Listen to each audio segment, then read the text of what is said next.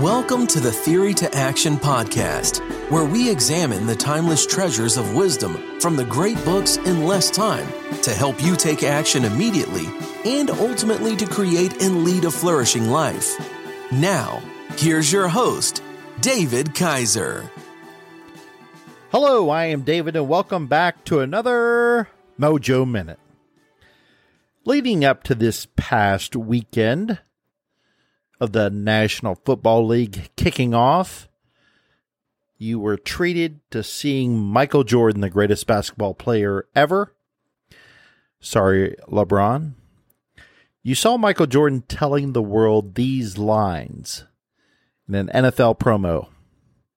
I was away from the game for two years.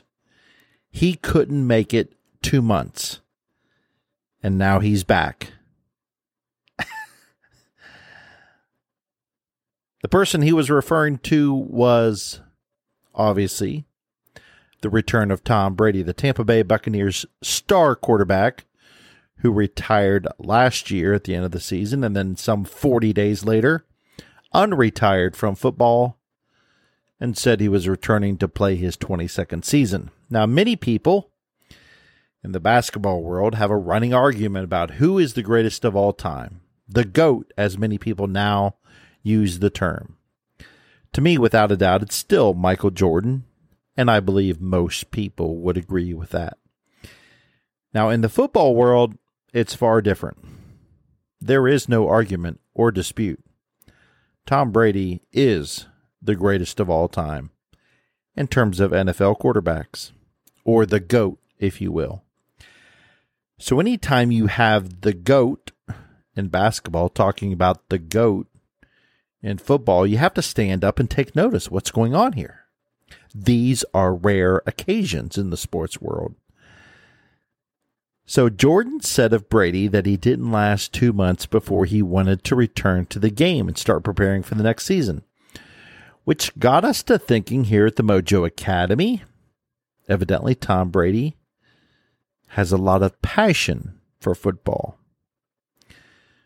which begs us ask the next obvious question to you What are you passionate about? Do you like to write, for example? Is there a book that's been bouncing around in your head and in your soul that you've always wanted to write, but you never did? Why? How about teaching? We always need better teachers, especially in the traditional science. Do you like science or math? We need great teachers in those areas. So, the question that kept coming up as we prepared for this Mojo Minute was What are you, the listener, what are you passionate about? And are you doing, in fact, what you are passionate about right now for your work? Like Tom Brady, is your life's work something you are passionate about? Perhaps not. You might not be passionate about your job or your work or your current state in life, your vocation. Now, I might be hearing the collective groan from the listenership, from the gallery, because I'm going to guess that most people are not in their ideal job. I'm going to guess again that most people are not super passionate about what they're doing for work. But before we play the victim game, which is what our society will tell us to do, in fact, it will scream at the top of its lungs that you are entitled to have a job that you are passionate about, which is hogwash. But that is what they will tell us. That's what they will scream at us. We've seen that for the last 10 to 15 years. But let's take a step back. Let's get away from the ghouls of the culture. Perhaps the passion is in your perception. Perhaps the passion is in your productivity. Last week we talked about GTD or getting things done. Perhaps the passion is how you view your work. Because isn't that the real key? Isn't that the real question into finding your vocation?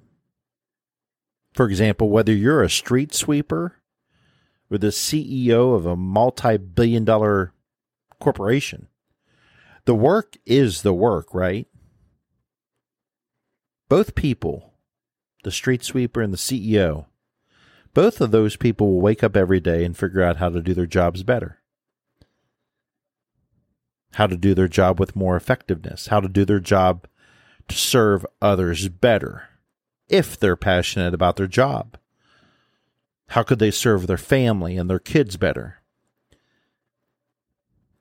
Setting the example of working hard for their kids, which is a good thing. Not enough people do that today. But both people will find ways to do their job, whether they're the street sweeper or the CEO, to provide a better product for the customers they serve. The street sweeper, for example, would be taking pride in their work and would look back at the day on all the cleanly swept streets and reflect it's more than just the streets or the sidewalks themselves.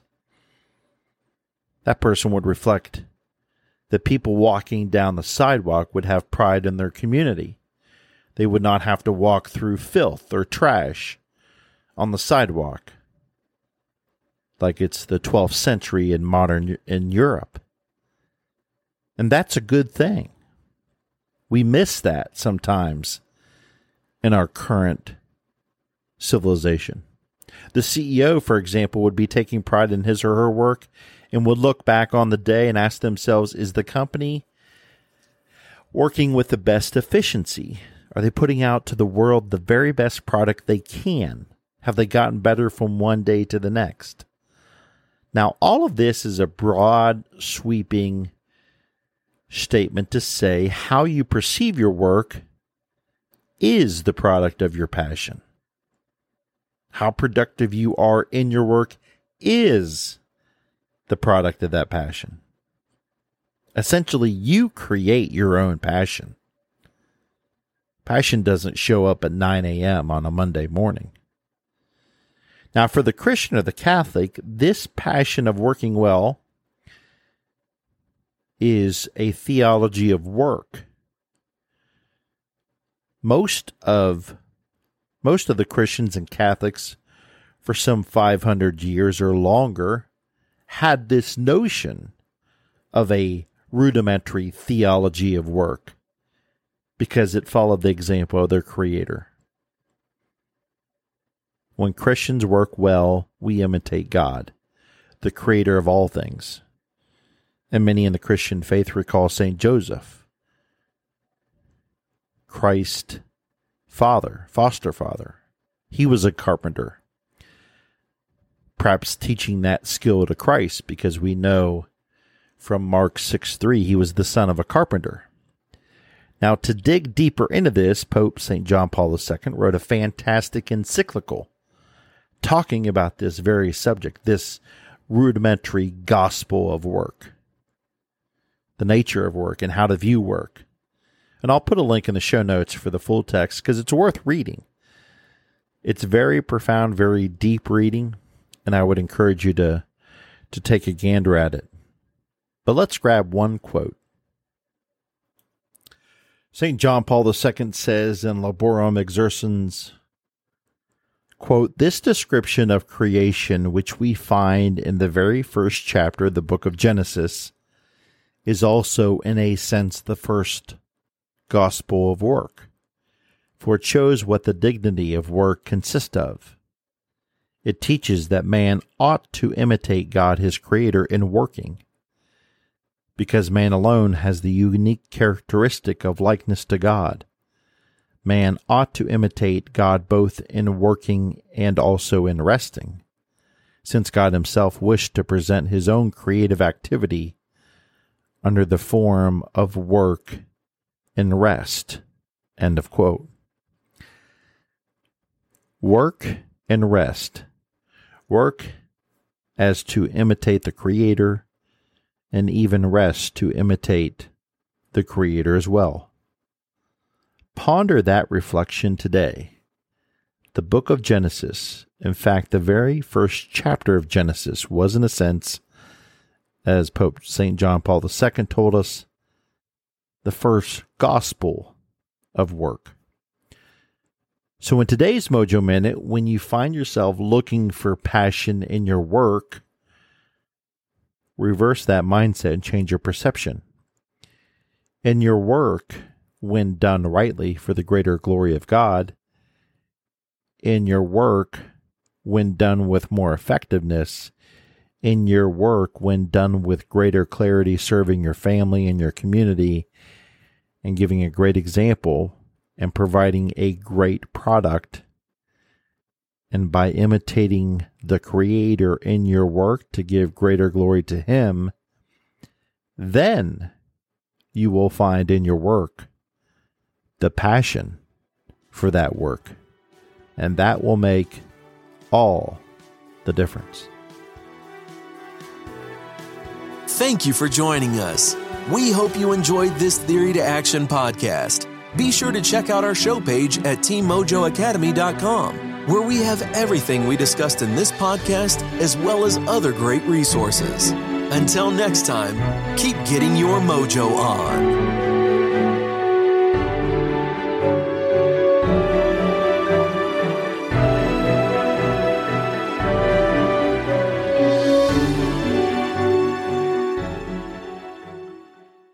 Are you a voracious reader who yearns for a deeper understanding of your favorite books?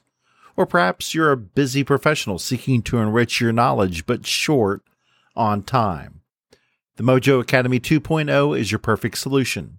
Our revamped service now includes beautifully designed monthly written reviews and PDF format to accompany our popular audio reviews. These aren't just summaries. These are comprehensive and insightful explorations of each book, packed with the actual quotes from the book to enhance your understanding. With usually 69 pages per review, they are perfect reference tools to take your learning to the next level. Get your free Mojo Academy review in written format at teammojoacademy.com or click on today's show notes for that free link. Again, teammojoacademy.com or click on today's show notes, and you will see the link for the free written review. Get yours today.